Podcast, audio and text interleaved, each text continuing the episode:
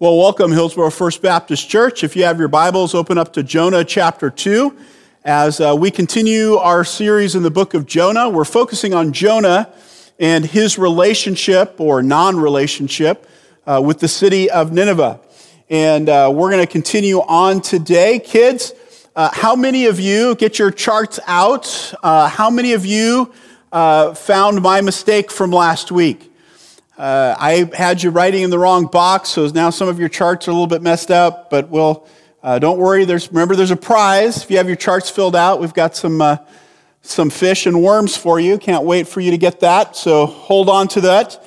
Uh, so here's our chart, kids. Uh, just a reminder uh, chapter one, you can't run from God. And then we looked at you can't ignore your neighbor. And then uh, in chapter two, I had you again the wrong box there, but um, we w- learned uh, um, that we are learning to die to self. And then today's uh, phrase is that we're learning how not to pray, learning how not to pray from Jonah chapter 2. So, uh, we began looking at this idea in chapter 2, at the end of chapter 1, of dying to self. And we talked about how uh, the discipleship process is this, this process in which we grow closer to God and becoming a disciple maker. And that we look at the pattern of Jesus' life, and Jesus says, Come, follow me. And then Jesus invites his disciples, or invites his disciples to come and see, and then come follow me. And then we talked about last week this idea of come and die, or uh, come be with me, go deeper with me, and become like me. And we talked about how Jonah did that to a certain degree, and yet we're called to do this all the time. And I gave you an application point last week that you were supposed to take time to pray and ask God eh, areas of your life, not somebody else's life, that you need to die to yourself. And so I just want to stop for a moment and, and ask you if you did that. And I think this is a good part of our regular prayer where we're asking God to search us and know us if there's any offensive way in us. And one offensive way in us is when we make it about us and not about others or about God. And so this time to stop and pray and ask God uh, to, to reveal to us areas in which we need to die. And then, of course, in the discipleship process, we get to that point that we uh, learn to make disciples and we call other people to follow us along the way. And, and I would say, as we jump into chapter two here and this prayer, that I, there's a, we're going to look at it, but it just seems to me that Jonah is still really focused on himself. And so this idea of dying to self is, is just, it, it hasn't left us yet here. So look at Jonah chapter 2. In fact, let me just kind of pick up the last part of, of Jonah chapter 1. Remember, they throw him in the water, and it says in verse 17, And the Lord appointed a great fish to swallow up Jonah. And Jonah was in the belly of the fish three days and three nights. Then Jonah prayed to the Lord, his God, from the belly of the fish, saying, I called out to the Lord out of my distress, and he answered me. Out of the belly of Sheol I cried, and you heard my voice. For you cast me into the deep, into the heart of the sea, and the flood surrounded me. All your waves and your billows passed over me. Then I said, I am driven away from your sight, yet I shall again look upon your temple. The waters closed in over me to take my life. The deep surrounded me. Weeds were wrapped about my head. At the roots of the mountains, I went down to the land whose bars closed upon me forever. Yet you brought up my life from the pit, O Lord my God. When my life was fainting away, I remembered the Lord, and my prayer came to you into your holy temple. Those who pray those who pay regard to vain, vain, idols forsake their hope of steadfast love, but I, with the voice of thanksgiving, will sacrifice to you what I have vowed I will pay. Salvation begun, be, belongs to the Lord. And the Lord spoke to the fish, and it vomited Jonah out upon dry land.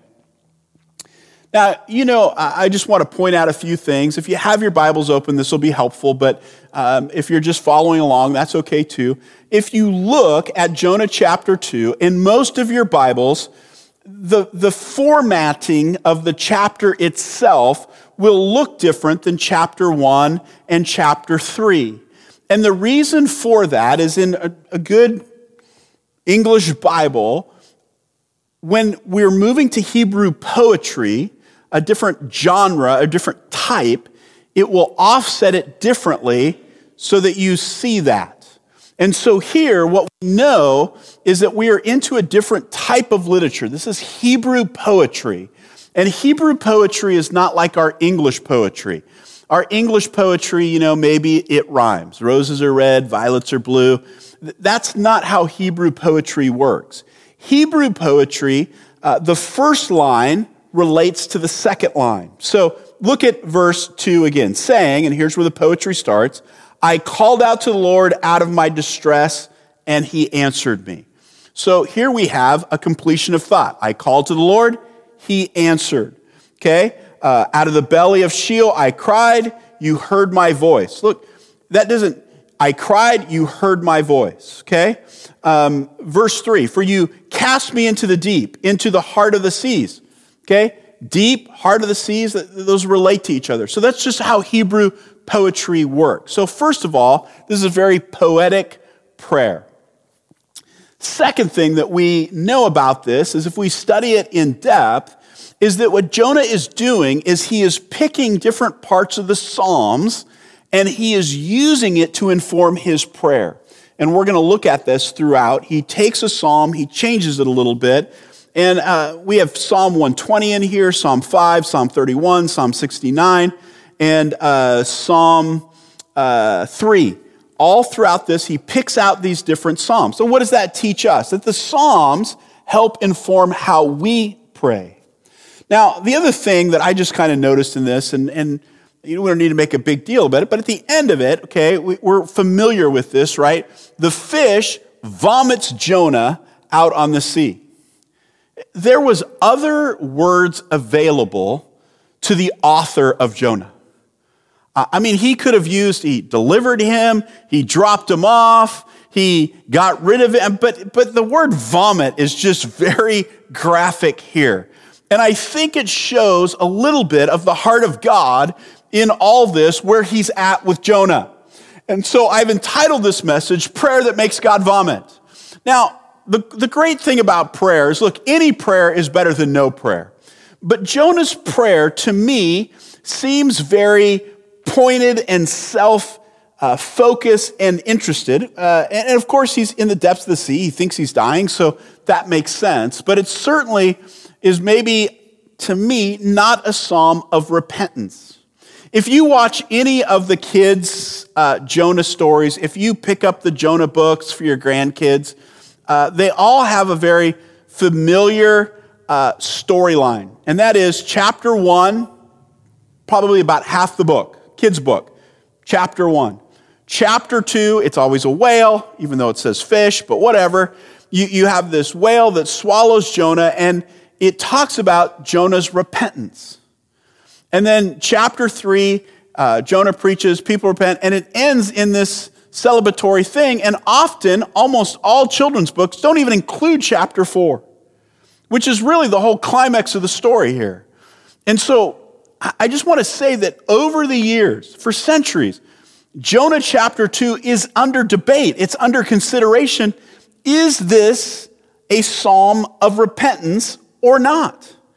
And just the fact that we've debated it for so many years makes me believe that we're supposed to have this discussion. We're supposed to say, is this a true psalm of repentance? And we're led to believe it's not because in the end, Jonah's heart is still the same. And so it brings the mirror, excuse me, it brings the mirror back to us and to say sometimes we know a lot about God, but it really doesn't change our heart. And so, with all that being said, uh, we want to move away from this VeggieTale syndrome where the, this is just a pure psalm of repentance. And what we're going to look at this morning is this three things. Uh, one is that it, this is a lesson in how not to pray. Then we're going to look at a lesson in true repentance. And then we're going to look at the, the promise that God answers us despite ourselves. So here we are, this prayer that makes God vomit. Here's why I question that this is not a, a prayer of repentance, and this is a lesson in how not to pray. The first thing is just this kind of woe to me attitude and focus that is throughout the psalm. So look at verse 2 again. Uh, I called out to the Lord out of my distress, and he answered me. Jonah's prayer, I called out to the Lord out of my distress. Psalm 120 starts this way In my distress, I called to the Lord. And I, I believe that as Jonah is in peril, he remembers the psalm In my distress, um, I, called to the Lord. Um, and, and in here, the focus um, it, it seems to be Jonah's distress. It gets the emphasis, and, and not the Lord here. And so he seems to kind of reverse it just a little bit. Very slight difference, but Jonah moved the Lord um, in this. And, and, and people question why he moves that a little bit in, in the Hebrew there, in the focus. And so it's very slight. But it seems to me that Jonah is focused on I called, I cried, my voice. And, and let's remember that God called Jonah, and Jonah didn't listen. Now Jonah is emphasizing what he has done. I called out to the Lord. I called out to the Lord. This is what I did. You remember the Lord spoke to you and you ignored it. And so he is emphasizing his work. I called out to the Lord. The psalmist says, In my distress, in, in all this stuff, I, I called to the Lord. And, and I, I think here the, the focus seems to be a little bit more on Jonah's work. And that continues out. I pointed out last week that I or me or my is in every verse except for verse 8. And then the longest part of his prayer, verses 3, 4, and 5, are all his woe. Woe to me is the longest part of the prayer. They're taken from David's laments in Psalm 5, Psalm 31, and Psalm 69. But David's laments end up in praising God. Jonah's don't necessarily do that. Excuse me. The next thing really kind of emphasized and said to me is look at verse 7. When my life was fainting away, I remembered the Lord, and my prayer came to you into your holy temple. It really made me think of uh, changing the psalm, Great is your faithfulness, to Great is my faithfulness. I called out to the Lord, I remembered. Um, boy, God, I was, I was really faithful and remembered you. And uh, again, uh, the focus seems to be on Jonah. And then we have this verse that's just odd. It's offset from the other verses. Those who pay regard to vain idols forsake their hope of steadfast love. He, he wants to point out how pagans, the Assyrians, Nineveh, is different. They worship idols, but I don't do that. And it reminded me of the prayer in the Gospels I thank you that I am not like other people. Even in his death and his disobedience here of God and running from God and all that he's going through, he is saying, Boy, God, isn't it great that I'm not like other people? And you know, I, I wonder how many times we do that. When we pray to God and we come with our sinful attitudes. We come with wrong thoughts and wrong motivations. When we have this whole thing focused on us, And then in our prayers, we just kind of think, well, at least I'm not like those people that are doing that thing. Or at least I'm not like the people on the news. At least I'm not doing this. And you know, the point here that, that keeps hammering Jonah over and over again is the problem, Jonah, is with your heart. And so prayer should not be about our justifying ourselves before God, but seeking the grace and mercy of God when we recognize our sin. And I, I just don't see that necessarily happening with Jonah. And I know some of you are going to disagree with me. You've seen Jonah in different ways. But this prayer is, is, has been historically under question. And so I think we're meant to just kind of look at this. Woe to me! Great is my faithfulness. I thank you that I am not like other people. And then finally, I, think he ends this with, I will surrender null. Now, I, I say that because he says in verse 9, but I, with a voice of thanksgiving, will sacrifice to you. Uh, there is hope in Jonah's prayer, which is really interesting. He, he sees this going down to Sheol uh, in verse 2. He's going into the depths, the waves are overcoming him, and he's driven away from God's sight in verse 4. And then in the end of verse 4, he says, Yet I shall look again upon your holy temple. What is he saying there? Uh, he may be saying that I, I believe in everlasting life and that in my depth I will one day worship you again. Or he is beginning to sense God's rescue of his life and he is being uh, pro uh, uh, faithful here and saying, Look, I know, God, I, I believe you're saving me, and I know that one day I will worship you in your temple. And so again, he goes back to the woe in verse 5 the waters closed in over me to take my life, the depth surrounded me, weeds were wrapped about my head at the roots of the mountains. I mean, he is, he is in the depth of the earth here. He said, I went down to the land whose bars closed upon me forever. Again, here's this physical picture of death.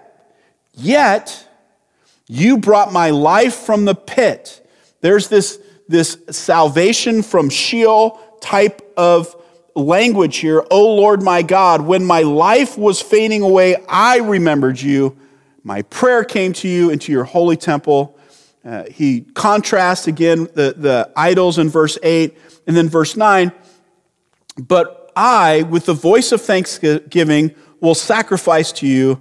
What I have vowed, I will pay. And so he's saying, God, I will, I will serve you. I will obey you. Great attitude. Perfect. So what happens?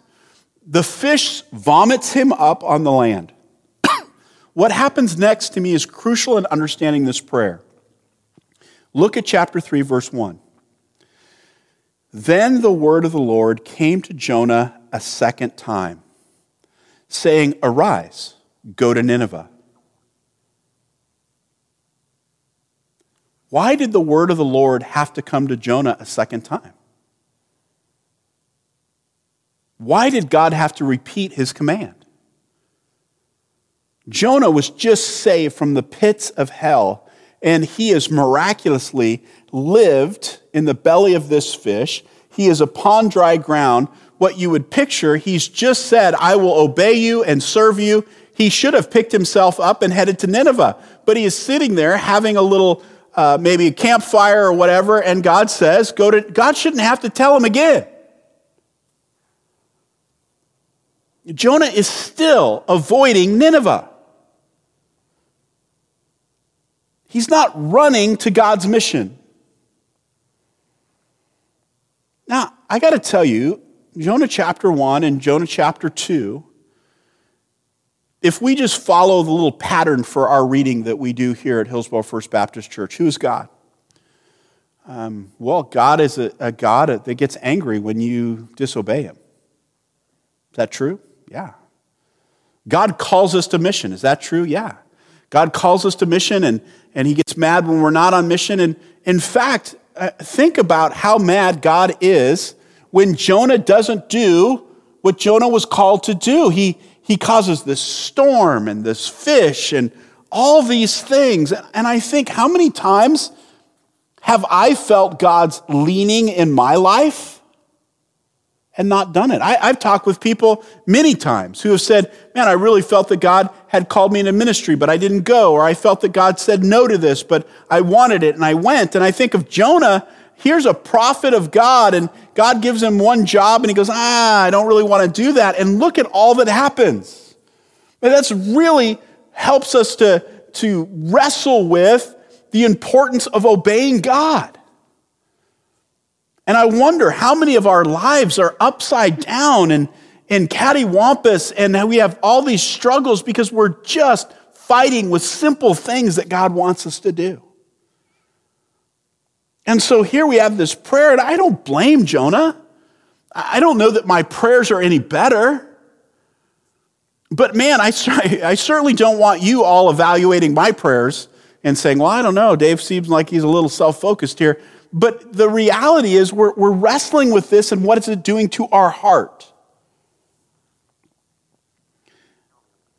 You know, Jonah pulls from Psalm 125, 31, 69, Psalm 3. But you know what psalm he doesn't pull from? Psalm 51, which is a great lesson in what real repentance looks like.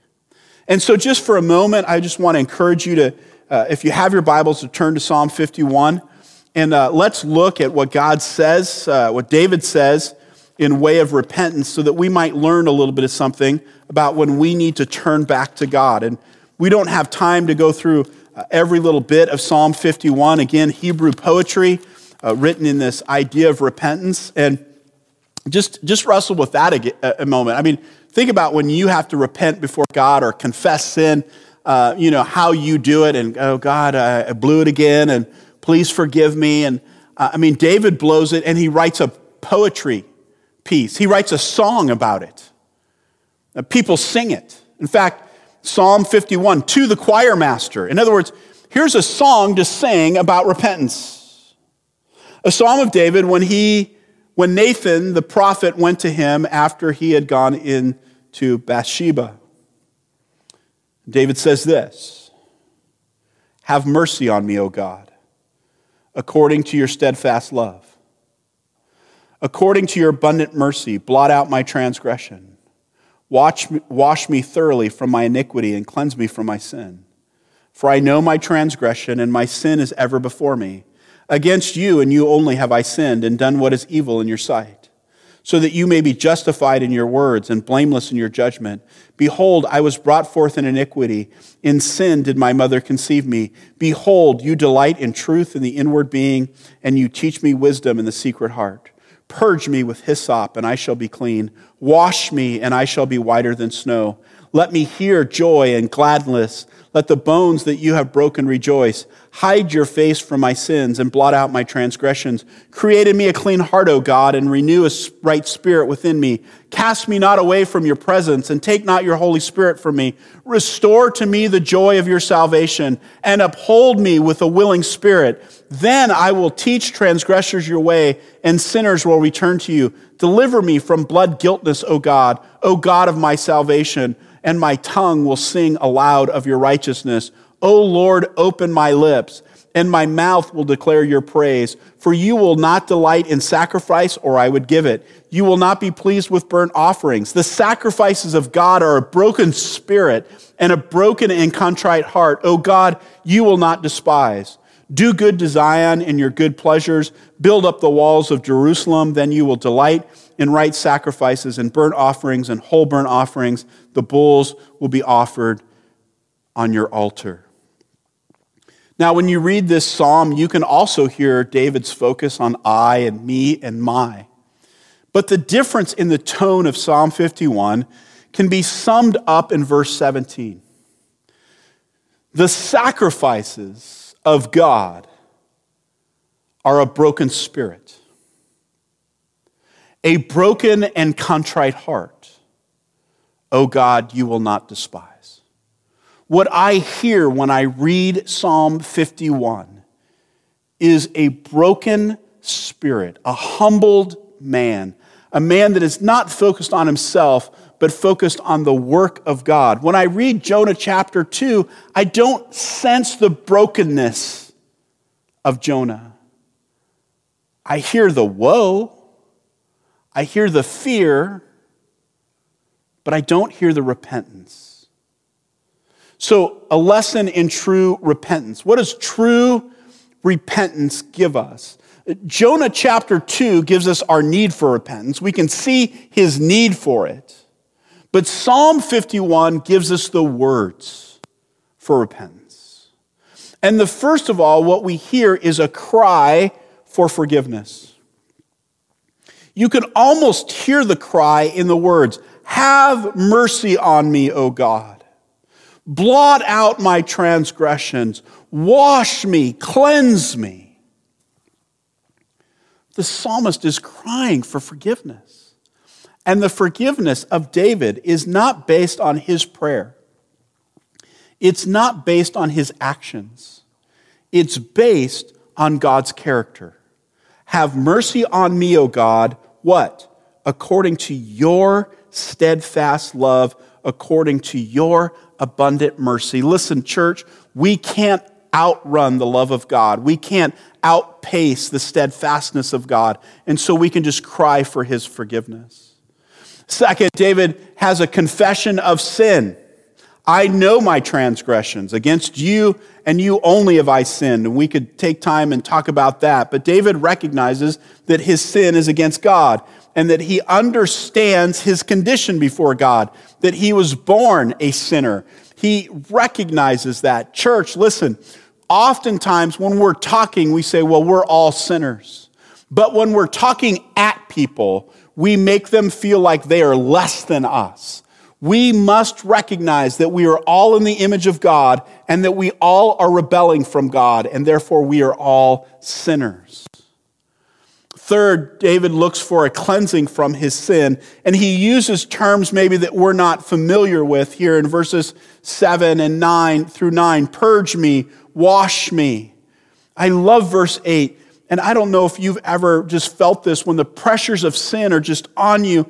And David just cries out, he says, Let me hear joy and gladness. Let the bones that you have broken rejoice. In other words, I am emotionally drained from trying to hide this sin and cover this up and live like it didn't happen. And God, I just want to hear joy again. I want to be released from this. Cleanse me. And then David says, Create a pure heart. Look, here's something that God can do that you cannot. Let me say that again. Here's something that only God can do. It's not something you can do. You have sinned. Your sin has offended a holy God. You are under condemnation. You come to him seeking forgiveness, and he says, I forgive you. That's wonderful. But David just said, Man, I, not only do I need forgiveness, God, but I need you to cleanse my heart. I need you to create something in it that is new. And this is one of the meta stories of the Bible that we can't be changed, that God has to change our heart for us. And so in Jeremiah and different places, that God is going to give you a new heart. And that is what we have in Jesus Christ. Not just that you are saved from your sin, but when you come to Christ, you have a new heart and have the ability to change and grow and become like Christ. And so he says, Create in me a clean heart, O God. Renew a, a, a steadfast or a right spirit within me. In other words, God, help me to get back on track. Cast me not from your presence. Take not your Holy Spirit from me. Create a pure heart. And then it's interesting here, David has a commitment to teach others. He recognized that he has gone through this process. He has, he has rebelled against God. He tried to hide it up. He got caught. It came out. He confessed. He dealt with it. It's out there. And then he says, Look, I, I learned my lesson. So, verse uh, 13, then I will teach transgressions your way. Listen, there is a, uh, an, a problem in the church today. And that is this people sin, they get caught, they confess, and then they continue to cover it up because they don't want people to think less of them. They don't teach transgressors their way. Oh, they might say something, but they never come and be honest and say, you know what, I really blew it. This is who I really am. And I, I just want to tell you and be honest, God is changing me and molding me. But you know why? Because we, we out people. If we know what their sin is, uh, man, we, we, well, then they can't be in a position of leadership or they can't do this. Look, this is King David. This is the king of Israel. God forgives. There should be a way for us to talk openly about sin and how God is changing us. And then finally, there's a concluding prayer. It's kind of uh, weird in here. Uh, if you were listening in verses um, uh, 18 and 19, this do good to Zion, your good pleasure. Why is he saying this? Look, David recognizes that his sin is going to affect Israel. And so the last thing that he does is he prays for the nation. You know, what? your sin impacts other people. It impacts the church, impacts your family, impacts your community. And so when you confess sin, a place to end, when you repent, and repent means to turn, and that's what David is doing here. He's turning from his sin and he's going, I'm, I'm going to teach other people not to go down the path that I went, and I'm going to pray that God would protect those around me in my community in my place because of the sin that I committed. He concludes in praying for other people. And see, Jonah doesn't get there. Jonah doesn't get to this point where he, he calls out to God in his distress and then he says in verse 9, But I, I, with a voice of thanksgiving, will sacrifice to you. What I have vowed, I will pay. Salvation belongs to the Lord. But what he doesn't do, what he doesn't do is say, God, and help me preach to the Ninevites. Give me the words to say to love my neighbor. God, the calling you've given me, he doesn't get to that point where he's praying for others around him. Psalm 51, a great lesson in repentance. Cry for forgiveness, confession of sin, cleansing from sin, creating a pure heart, commitment to teach others, and concluding prayer for others. Um, maybe you have something that's on your heart. Maybe God is revealing to you areas of your life that need to change, that need to be repented of. Um, you can just walk through this psalm, pray these words, make them your own, and seek to, to repent of your sin and to go a different direction. You know, the reality is, this prayer to me in Jonah chapter 2 seems weak. But I will say this God answers our prayer in spite of us. Right? We can question whether this is a psalm of repentance or it's not, but you know what? Jonah's back on dry land. God recognizes our frailties, He understands our weaknesses, and He meets us where we are. I think we can all grow in the area of prayer. And I will continue to challenge us to do that. In fact, our next series is on prayer. But, you know, the, the reality is, um, I, I, had it here in my notes somewhere, but I'm just going to say it now. Uh, prayer is like pizza. Uh, even bad pizza is still pretty good right? Even a bad prayer is still, it's better than no prayer, okay? So, look, Jonah's praying. He's doing the right thing. And prayer is hard. Sometimes, you know, Dave, I pray and I don't feel like God hears me. And what some of you are hearing because you beat up on yourself, what you're hearing is what pastor is saying is, I don't pray right. Well, here's the good news whether you pray right or wrong, God still hears you. God still answers, as he does Jonah. Um, but we can always learn to pray better. And I was challenged this week thinking of Elijah. And you remember, God told Elijah, it's not going to rain until you pray. And, uh, and then God says, Elijah, it's time to pray. And so Elijah goes up on the hill and he prays for rain. And you know what? He sends out his servant. He goes, Go see if there's rain on the horizon. The servant comes back and says, No clouds. Elijah prays again. Sends out his, his servant. Servant comes back, no clouds. Elijah prays again, sends out his servant. His servant comes back, no clouds. This happens eight times. God says, It's not going to rain until you pray. You would think Jonah, uh, uh, Elijah just goes, God, uh, bring the rain. And it happens. But no, Elijah's got to pray over and over and over again. And if Elijah, how much more us? I mean, he's, he's a man just like us. He prayed and rain came, according to James, but man, he had to pray eight times. And so we need to persist in our prayers. God answers prayer despite us. Uh, John Piper had some really good points. I just I love these. Uh, God answers us in spite of our guilt. Look, Jonah is in the water because he is guilty, because he has sinned. And yet God still hears our prayers. So many of you are going to say, well, God doesn't hear my prayers because I'm just too terrible of a person. Jonah is uh, incurring the wrath of God because he uh, disobeys, and God hears them. In uh, Psalm uh, 107, I th- love this psalm. It gives all sorts of different situations. It says in verse 10 Some sat in darkness, in the shadow of death prisoners in affliction and in irons, for they had rebelled against the words of God and spurned the counsel of the Most High. Does that sound like Jonah? Verse 12 So he, so he bowed their heads down with hard labor. They fell down with no help. Then they cried to the Lord in their trouble, and He delivered them from their distress. He brought them out of the darkness and out of the shadow of death. Look, when we are disobeying God, when we pray to Him, uh, He can hear our prayers. God answers us in spite of His judgment.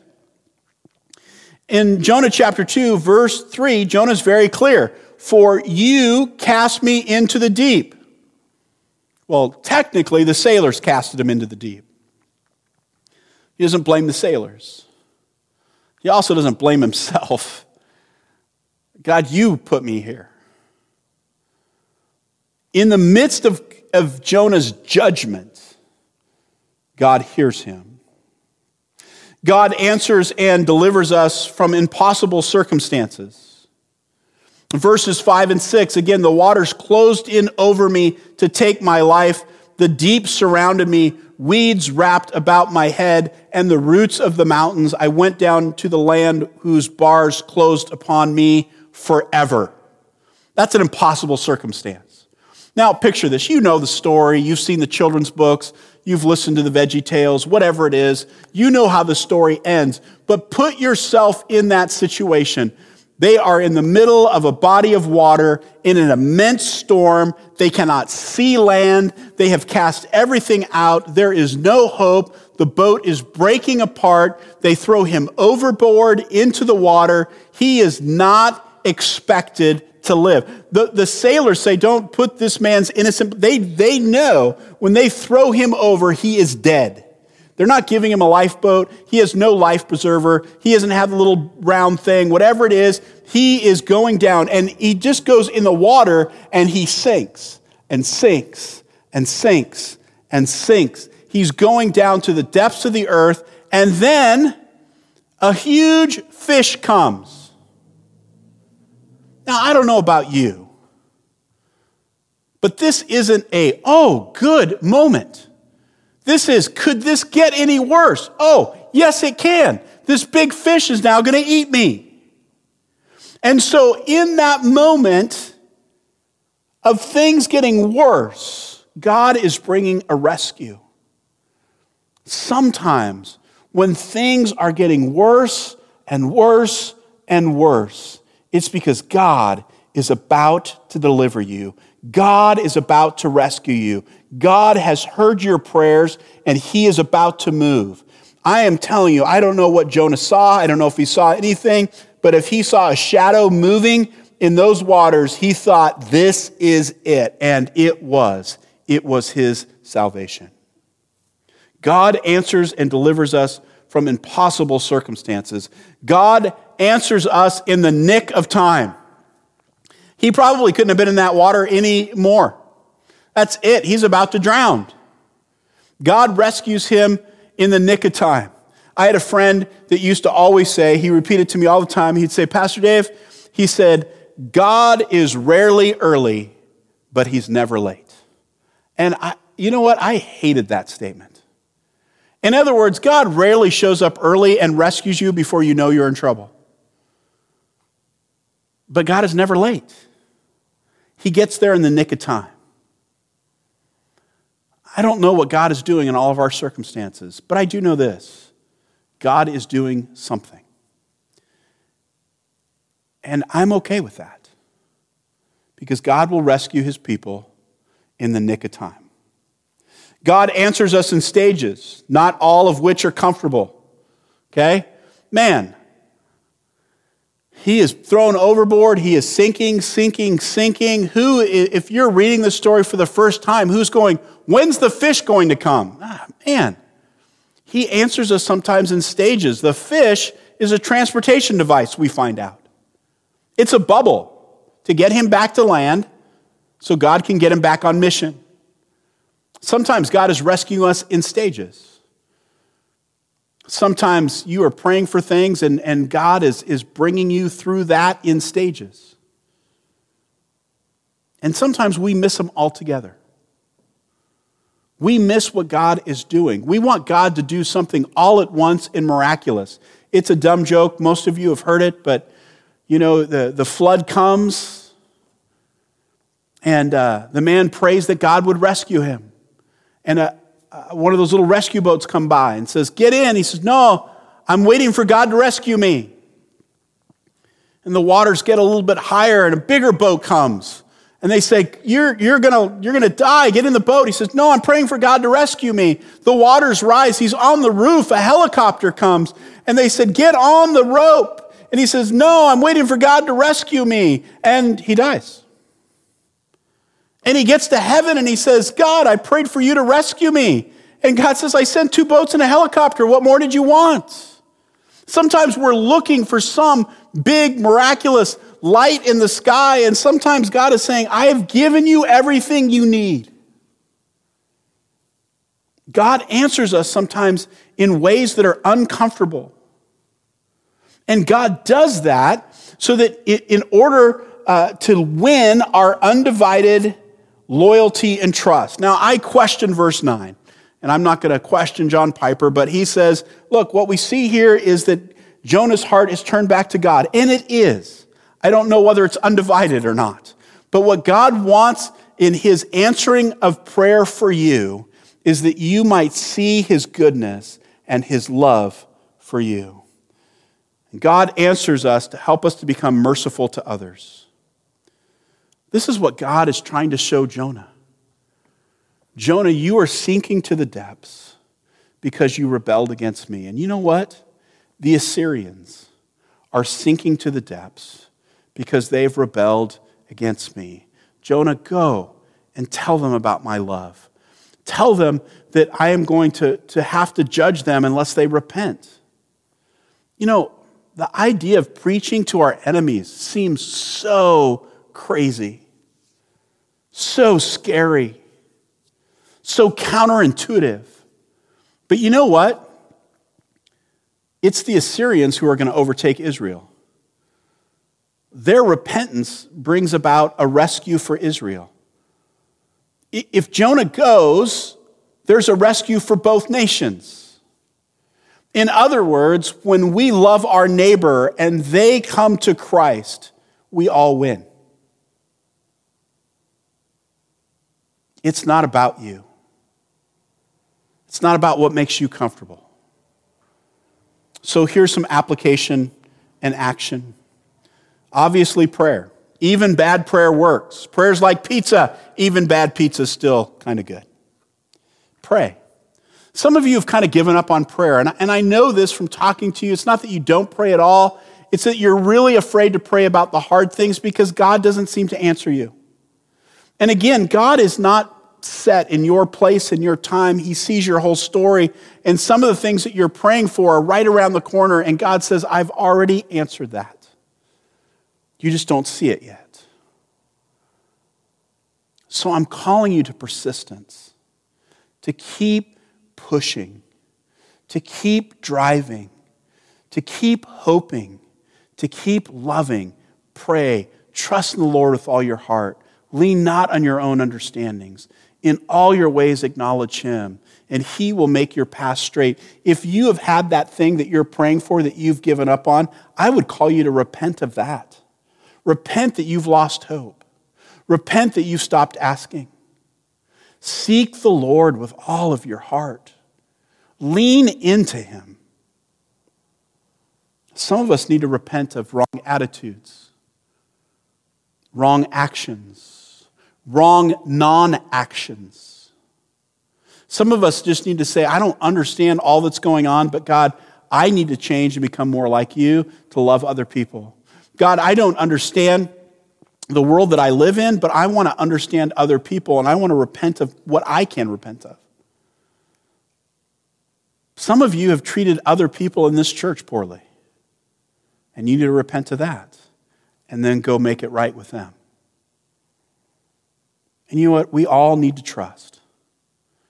We all need to believe that God is good all the time. And we all need to believe that God is working all things out for His will.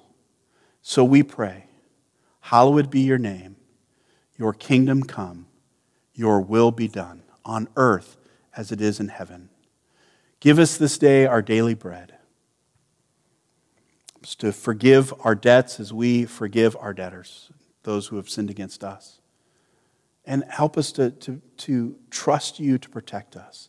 Look, we all need to continue to pray that God's will will be done in us and in the world in which we live. Let's end in prayer. God, help us to learn to pray effectively, to pray continually, to pray with a broken and contrite heart, to pray in faith, to pray believing that you are a God that is good and loving to pray hopefully, to pray for others, to pray to be on mission, to pray for our kids. God, help us to love you and to love others. I pray this in Jesus' name. Amen. Happy Father's Day, Dad.